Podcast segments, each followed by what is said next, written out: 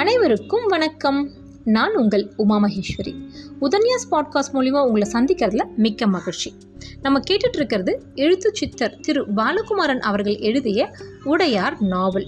போன அறுபத்தி ரெண்டாவது எபிசோடில் நம்ம பார்த்த விஷயங்கள் அப்படியே நம்ம மனசை கொஞ்சம் அப்படியே கசக்கி பிழிகிற மாதிரி தான் இருக்குது அந்த பாண்டி நாட்டு கைதி குணசீலன் சாளுக்கிய வீரர்கள் நினச்சிக்கிட்டு அந்த ஒற்றர்கள்கிட்ட ரொம்ப நிறைய பேசிடுறான். ஆக்சுவலாக அவங்க சாளுக்கிய வீரர்களே கிடையாது.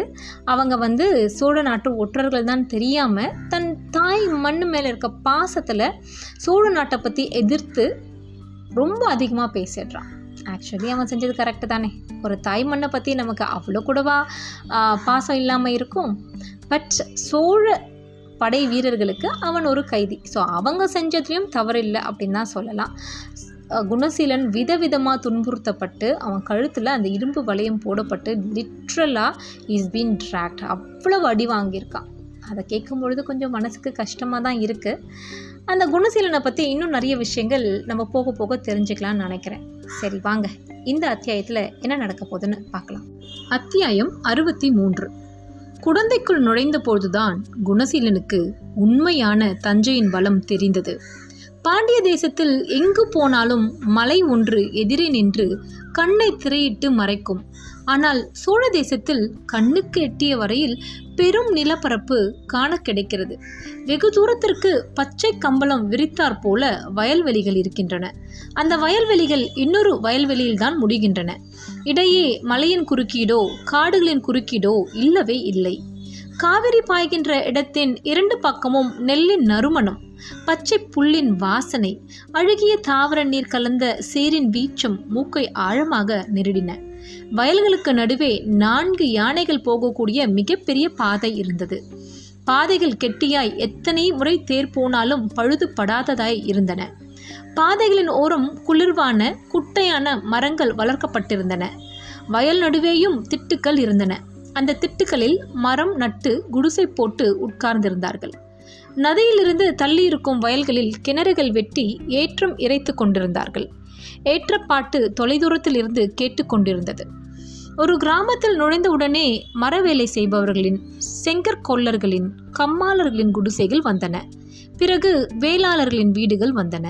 பிறகு சில இடங்களில் அந்தணர்கள் வசிக்கும் இடங்களை தாண்ட வேண்டியிருந்தது. எல்லா கிராமங்களிலும் சிவனுக்கும் விஷ்ணுவுக்கும் தலைக்கொன்றாய் கோவில்கள் இருந்தன. எல்லைக்காலியும் யாரோ இறந்ததற்கான நடுக்கற்களும் ஊர் எல்லையில் நடப்பட்டிருந்தன. படை நுழைகிற பொழுது உபதளபதிகளை கிராமத்து அதிகாரிகள் முன் வந்து வணங்கி வரவேற்றார்கள். மிகப்பெரிய பானைகளில் சுத்தமான நீர் வைத்தார்கள். உபதளபதிகளுக்கு மோர் கொடுத்தார்கள். குடந்தை மிகப்பெரிய நகரமாக இருந்தது. ஓடுகள் வைத்த பெரிய நாலு கட்டு எட்டு கட்டு வீடுகள் இருந்தன. கடை தெருக்களில் நிறைய ஜனங்கள் இருந்தார்கள். அநேகமாக எல்லோரும் முழுவதுமாக உடுத்தி கொண்டிருந்தார்கள். பாண்டிய தேசம் போல சிறு துண்டுகளும் அல்லது வெறும் கோமணத்தோடும் அலையும் ஆண்களை சோழ தேசத்தில் பார்க்கவே முடியவில்லை. முழங்கால் வரை வேட்டி கட்டி மேலே துணி போர்த்தி தலைக்கு தலைப்பாக வைத்து எல்லா ஆண்களும் மூன்று உடைகளோடு இருந்தார்கள். பெண்கள் இடுப்பில் பாவாடை கட்டி கொண்டிருந்தார்கள். அதன் மீது வெள்ளியிலோ தங்கத்திலோ அணிகலன் போட்டு இறுக்கி இருந்தார்கள். கால்களில் கொலுசு தண்டை எல்லாம் போட்டு பெரிதாய் சப்திக்க நடந்து வந்தார்கள். மார்பில் துணி போட்டு மறைத்திருந்தார்கள். ஆனால் மறைப்பதில் அதிக கவனம் செலுத்தாமல் சில சமயம் நெகிழவும் விட்டிருந்தார்கள். சோழ பெண்களுக்கு பெரிய ஆகிருதி இல்லை. அநேகமாக பல பெண்கள் சிறிய ஆகிருதியாய் மிகுந்த சுறுசுறுப்பாய் அதிக தலைமுடியும் பளபளப்பான கண்களும் கூர்மையான மூக்கும் கீச்சுக் குரலுமாய் இருந்தார்கள். கோதுமை உடைத்த நிறம் கோதுமை நிறம் சற்று மாந்தளிர் நிறம் என்று மூன்று வகையாக இருந்தார்கள். பாண்டிய தேசத்து அட்டை கருப்பு மிக சிலராகவே கண்ணுக்குப்பட்டது. அப்படி இருப்பவனை கரியன் என்று அழைத்தார்கள். சில அரச குடும்பத்தினர்கள் மிக வெள்ளையான தோலும் சிகப்பான அதரமும் சற்று பழுப்பான தலைமுடியும் நீல கண்களும் கொண்டு விளங்கினார்கள். அவர்களை பார்க்க ஆச்சரியமாக இருந்தது. இப்படி ஒரு தோல் உனக்கு எங்கிருந்து வந்தது என்று வியக்க வைத்தது. சில தாசிகளை அந்த நிறத்தில் பார்த்தபொழுது திகைப்பு பன்மடங்காயிற்று. அந்த நிறம் தனக்கு வாய்த்தது தன்னால்தான் என்று நினைப்போடு அந்த தாசி முன்னும் பின்னும் அலைந்தாள். வந்த படை வீரர்கள் பார்க்க வேண்டும் என்பதற்காகவே வாசலில் வந்து நின்றாள். நின்றதில் ஒயில் காட்டினாள். படைகளை பார்த்து கலவரப்பட்டது போல நடித்தாள். மறுபடியும் உள்ளே ஓடினாள். மறுபடியும் வெளியே வந்தாள். அனைவரையும் அதிசயத்தோடு குணசீலன் பார்த்து கொண்டிருந்தான். காவிரியை தாண்டி தென்கரையில் இறங்கினார்கள். வளையமாக சோழ வீரர்களை நிற்க வைத்து நடுவே கைதிகளை உட்கார வைத்தார்கள். குளிக்கிறீர்களா என்று கைதிகளை கேட்டார்கள். எங்கள் காவிரி இருக்கிறது. குளித்து பாவத்தை போக்கிக் கொள்ளுங்கள் என்று சொல்லி சிரித்தார்கள். கரையோரமாக காவல் இருந்தார்கள். குணசீலன் குளிக்க இறங்கினான். காவிரியில் கால் வைத்தான். நதியில் கையில் ஜலமெடுத்து நதிக்கே நீர் வார்த்தான். அந்த புண்ணிய நதிக்கு வணக்கம் சொன்னான். உன் சிறப்புகளைப் பற்றி என் மூதாதையர் சொல்லி கேள்விப்பட்டிருக்கிறேன். அகத்தியரின் கமண்டலத்தின் வழியாக வந்த நீரல்லவா? சோழ தேசத்தின் செழிப்புக்கு காரணம் அல்லவா காவிரி தாயே உன்னை நான் வணங்குகிறேன். இந்த தேசத்தில் காலடி எடுத்து வைத்திருக்கிறேன். உன் மடியில் நடக்க துவங்கி இருக்கிறேன் என்னை கவனமாக பார்த்துக்கொள். என்னை சிதைக்காமல் என் தேசத்திற்கு போவதற்கு உதவி செய். பகைவனுடைய ஊராக இருந்தாலும் நதிக்கும் எனக்கும் எந்த பகையும் இல்லை. ஊர் மண்ணுக்கும் எனக்கும் எந்த பகைமையும் இல்லை. இன்றில்லாது என்றேனும் ஒரு நாள் என் குல குழந்தைகள் உன்னை கைப்பற்றி உன் நதியில் சுதந்திர புருஷனாக குளிக்கின்ற ஒரு தருணம் வரட்டும். நான் இப்பொழுது அடிமையாக குளித்தாலும் உன் அன்பனாக குளிக்கிறேன். என்னை ஆசிர்வதிப்பாயாக என்று கை கூப்பி வணங்கி நீரில் மூழ்கினான். நீச்சல் அடித்தான். மூன்று உபதளபதிகள் கைதிகளை பார்த்து கொண்டிருந்தார்கள். அதில் ஒரு உபதளபதி குணசீலனை காட்டி மற்றவர்களும் அவனை பார்க்க ஆரம்பித்தார்கள். மற்ற கைதிகள் தடேர் தடேர் என்று விழ குணசீலன் மட்டும் காவிரியை கும்பிட்டு கிழக்கு பக்கமாக பார்த்து முழுக்கு போடுவதை கவனித்தார்கள். நல்ல குடும்பத்தை சார்ந்தவனாக இருப்பான் போலிருக்கிறது. படித்தவன் எழுத தெரிந்தவன் என்று நினைக்கிறேன் என்றார். கவிதைகள் சொல்கிறான் ஆனால் மிக கோபக்காரன். பாண்டிய தேசத்து வெறி அதிகமாக உள்ளவன். அதனால்தான் கழுத்திற்கு வளையம் போட்டிருக்கிறேன் என்று உபதளபதி சொல்ல படிக்காதவனுக்கே பாண்டிய தேசத்தை பற்றி வெறி இருக்கிற பொழுது படித்தவனுக்கு இருக்காதா என்ன? இவனை அதிகம் துன்புறுத்தாதே மிரட்டாதே. இவனால் நமக்கு உபயோகம் அதிகம் இருக்கும். இவனை வைத்துக்கொண்டு மற்ற வீரர்களை வழிக்கு கொண்டு வருவது சுலபம். பாண்டிய தேசத்து மற்ற கைதிகளுக்கு நாம் பேசுவதே புரியவில்லை. அவர்கள் காது கொடுத்து எதையும் கேட்பதும் இல்லை. ஆனால் இவன் வேறு குணம் உடையவனாக இருக்கிறான். இவனோடு சுமூகமாக இருப்பது நல்லது. மற்ற வீரர்களை வழிக்கு கொண்டு வர இவன் மிகவும் உதவுவான் என்பது என் எண்ணம் என்றார் அவர். அவர்கள் பார்த்து கொண்டிருக்கும் பொழுதே காவிரியின் நீல அகலங்களை குணசீலன் அளக்க ஆரம்பித்து விட்டான். எதிர்போட்டு நீந்தினான். மறுக்கரைக்கு போனான். அங்கிருந்து உதைத்து மறுபடியும் இந்த கரைக்கு வந்தான். மீண்டும் மீண்டும் மூங்கி குளித்தான். ஒரு உபதளபதி அவன் குதிரைக்கு போய் அங்கிருந்து ஒரு வேட்டி உருவி கரையில் இறங்கி குணசீலா! என்று கூவினான். குணசீலன் அருகே வர அவன் மீது வேட்டியை தூக்கி போட்டான். எதற்கு ஐயா? என்று குணசீலன் கேட்க தஞ்சையில் வெறும் இடுப்புத் துண்டோடு இருப்பது நாகரிகமாக கருதப்பட மாட்டாது எனவே இதை ஒடுத்திக்கொள். உன் துணியை வேட்டி மீது இருக்க கட்டிக்கொள் என்று உத்தரவாக சொன்னான்.